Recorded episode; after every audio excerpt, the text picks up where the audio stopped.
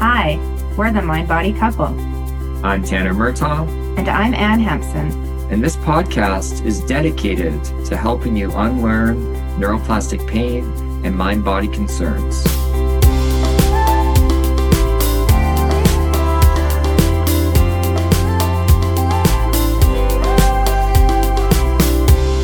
Hi, everyone. Welcome back to the podcast. Welcome back. Today, Ann is sick. Yes. um, I am sick, Tanner.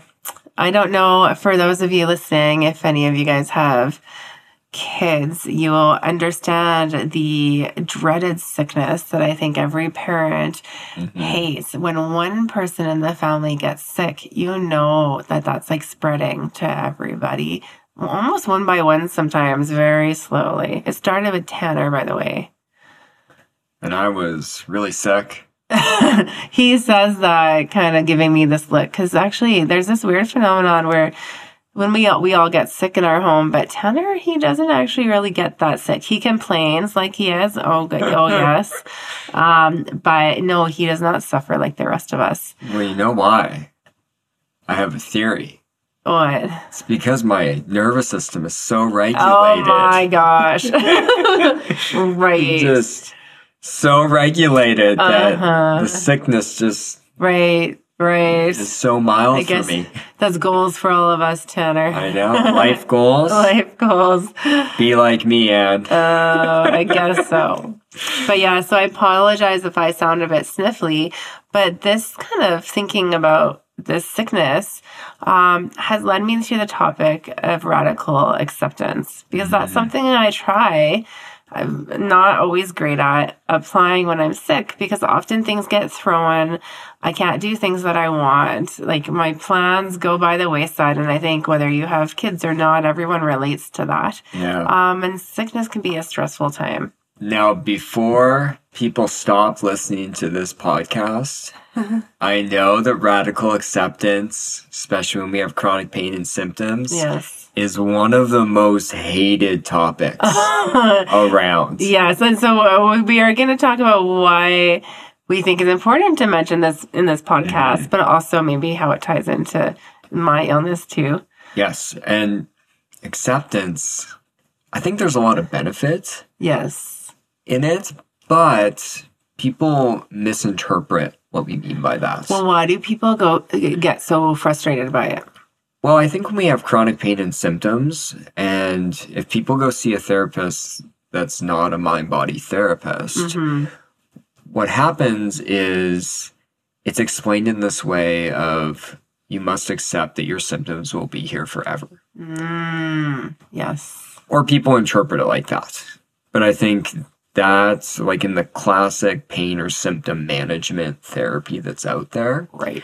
which I'm not saying there isn't cases of chronic pain and symptoms where that's needed. Yes. Yes. But the vast majority of chronic pain and symptoms are neuroplastic, or at least a portion of that symptom is neuroplastic. Yeah. And so I really want to break down what we mean by radical acceptance. Yes. Uh, Well, one thing I think is interesting with my sickness is I have that radical acceptance, but I know it's You going to know. get better. I know it's only going to last a few days. So there's that radical acceptance of like, okay, I'm not going to fight it, but I have hope and belief that um, this will pass. Yeah, and it's a little bit easier, of course, Of course. with like a sickness. Right. It's harder when it comes to things like chronic pain, Yes. chronic symptoms, anxiety, Yes. dysregulation, emotions, things that can come back at people consistently. Mm, that can flare up. And that's right. So we're talking about chronic pain, chronic mental health that can last and be ongoing. Yes, I like how our producer Alex, I heard him talk about acceptance once Yes. as it's a useful posture.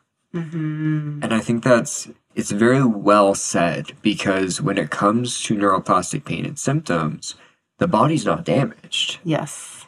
And I don't want to tell people ever that they're going to be accepting their symptoms for the rest of their life. Mm. No. But I think that's where people take it when they hear the word acceptance is they're giving up.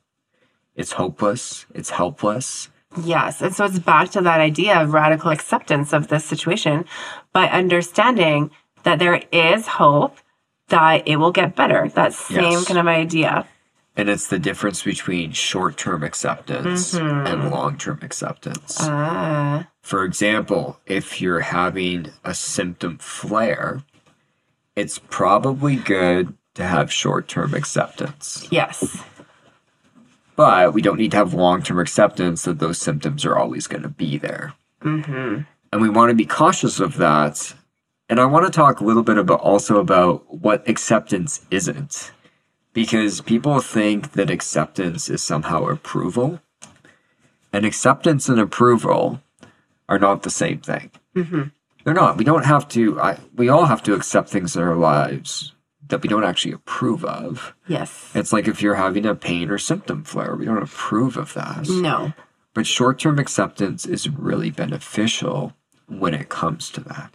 Well, and when we know that pressure can keep pain going, can keep symptoms going, when we know that kind of fixation can keep it going, Yeah. that sh- that like that short-term acceptance can really take that down. Yeah. And what short term acceptance will do is it prevents us from going into like that dorsal, hopeless, helpless feel, Right. but it also prevents us from going into this fight or flight response. Totally. And that's what's really key about it. Mm-hmm. Because otherwise, what people do is they just keep engaging in this preoccupation, fearful, frustrated stance Yes. with the pain or symptom. And that actually worsens it. So it's that acceptance for now to get to that long-term kind of plan or goal. Exactly. And I believe that short term acceptance can truly reduce the pain or symptoms if it's done properly. Yes. So I'll give you an example with myself. Yeah. And this wasn't with pain or symptoms, but this was with chronic anxiety. So pretty similar. Um, Well, and I think a lot of people listening probably could relate to having Yeah. chronic anxiety or fear or that kind of relationship with their symptoms. yes. And so at this point, this was many years ago, but at this point, I was out of chronic pain and symptoms. But I had this bad three, four month period where my anxiety just was off the charts. Yeah. Looking back, I just wasn't taking care of myself well enough. Right. So that Yeah. Well, and something to highlight here is sometimes we can transfer fixation of symptoms to something else. And I Yeah. think that's what happened for you, Tanner. Hundred percent. And so, what took place is I was just always frustrated or fearful of the sensations of anxiety. But then we had this one day where you and I were going to one of the Christmas markets, our favorite one. Yes. Um, We like Christmas. we like Christmas. We markets. wish it was Christmas now. This makes me Yeah. feel so nice to reminisce about Christmas. know, you Anyways, just- okay. That's where you took that. eh? right? but I remember at the beginning of the day, I don't know what clicked, but something clicked in my mind where I was like, you know what, today, like, I don't care if you're here, anxiety.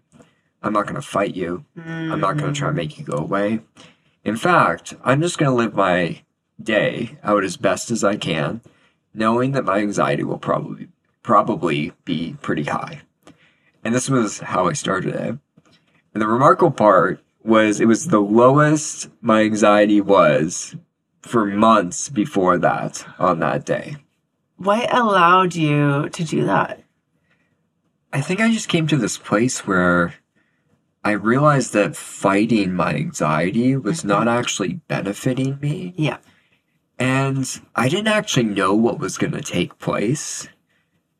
But as soon as it happened, it clicked of like, oh, like I've been in this fight or flight response about the sensations of anxiety for so long. Yes. And that simple acceptance of I wasn't accepting that I was going to be anxious the rest of my life. No. I was just accepting that on this day, I'm probably going to have high anxiety. Yes. And as a result, the anxiety like faded out. I think like what you're talking about in terms of like we're not kind of just lying down and accepting that this is forever. Sometimes I think people can be afraid to even dabble in acceptance Yes. because it means it might mean it could be forever. Yeah. And that's that's a hard hurdle to get over. Yeah. but I think it's worth people kind of exploring Yes. the Yeah. element of acceptance. And maybe if the pain or symptom it's too hard for you to play around with, start with something that feels a little smaller in your life. Mm, that's really good. See what happens if you just have short term acceptance about maybe a work situation Yeah. that you can't change or you know a problem with your family or friends like something that feels a little bit more manageable Maybe even back to like my situation of like the colds come Sickness. on and it's ruining your week. yes that's a perfect example of Yeah. like you can start with these smaller things Yes. but it's important that what acceptance can be done if it's done right is it can cultivate a feeling of safety Great. and that's key here you're not Yes. accepting into hopelessness helplessness Yes. you're accepting and you're taking a posture towards a sense of safety that you're not going to fight against this or be fearful of it. Yes. You're going to allow it to happen in the short run. And so it's understanding that this like acceptance for now or this radical acceptance of my situation right now, th- like again, connects to my long term goal. So you're not abandoning that, No. it's just shifting for now or in that moment. Exactly. Yeah. And I think this is such an important topic Yes. that people get shut down to so quickly. Yeah. And to be honest, when I was healing chronic pain and my chronic pain and symptoms, I wish I had come to that sooner. And in fact, on the moments that I've had pain relapses, Yes. and they don't happen often. But I remember when I had my first, you know, pain flare after I was basically out of chronic pain. Yes. And it was my back. My back went out, and it was scary because it was like the first Totally. time my symptoms had spiked in months. Yeah.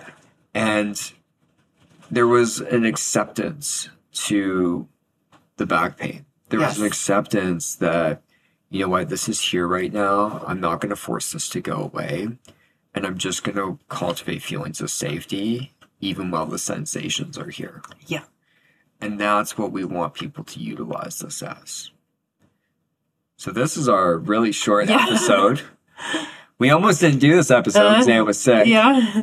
but she she said she wanted to do it so here we are Well, and I think like even though this was short, um, I think this is really valuable. And I think you're right, Tanner. I agree. Like this is something to be utilized and, and to really think about. I like your idea of starting small, of like where can I practice it practice this where it's maybe a challenge or exploring it, but still s- maybe somewhat safe. Mm-hmm. Um, and then just notice what that's like for you and what that experience is, and then start practicing it around the symptoms. exactly Yeah. so thank you everyone for listening Thanks for listening. and we'll talk to you next week Talk to you next week. Thanks for listening. If you want to book in a session with one of our therapists, you can go to our website at painpsychotherapy.ca. you can also follow us on instagram at pain psychotherapy where me and anne are posting content daily and are there to respond to your comments also check out our youtube channel which is named tanner murtaugh msw rsw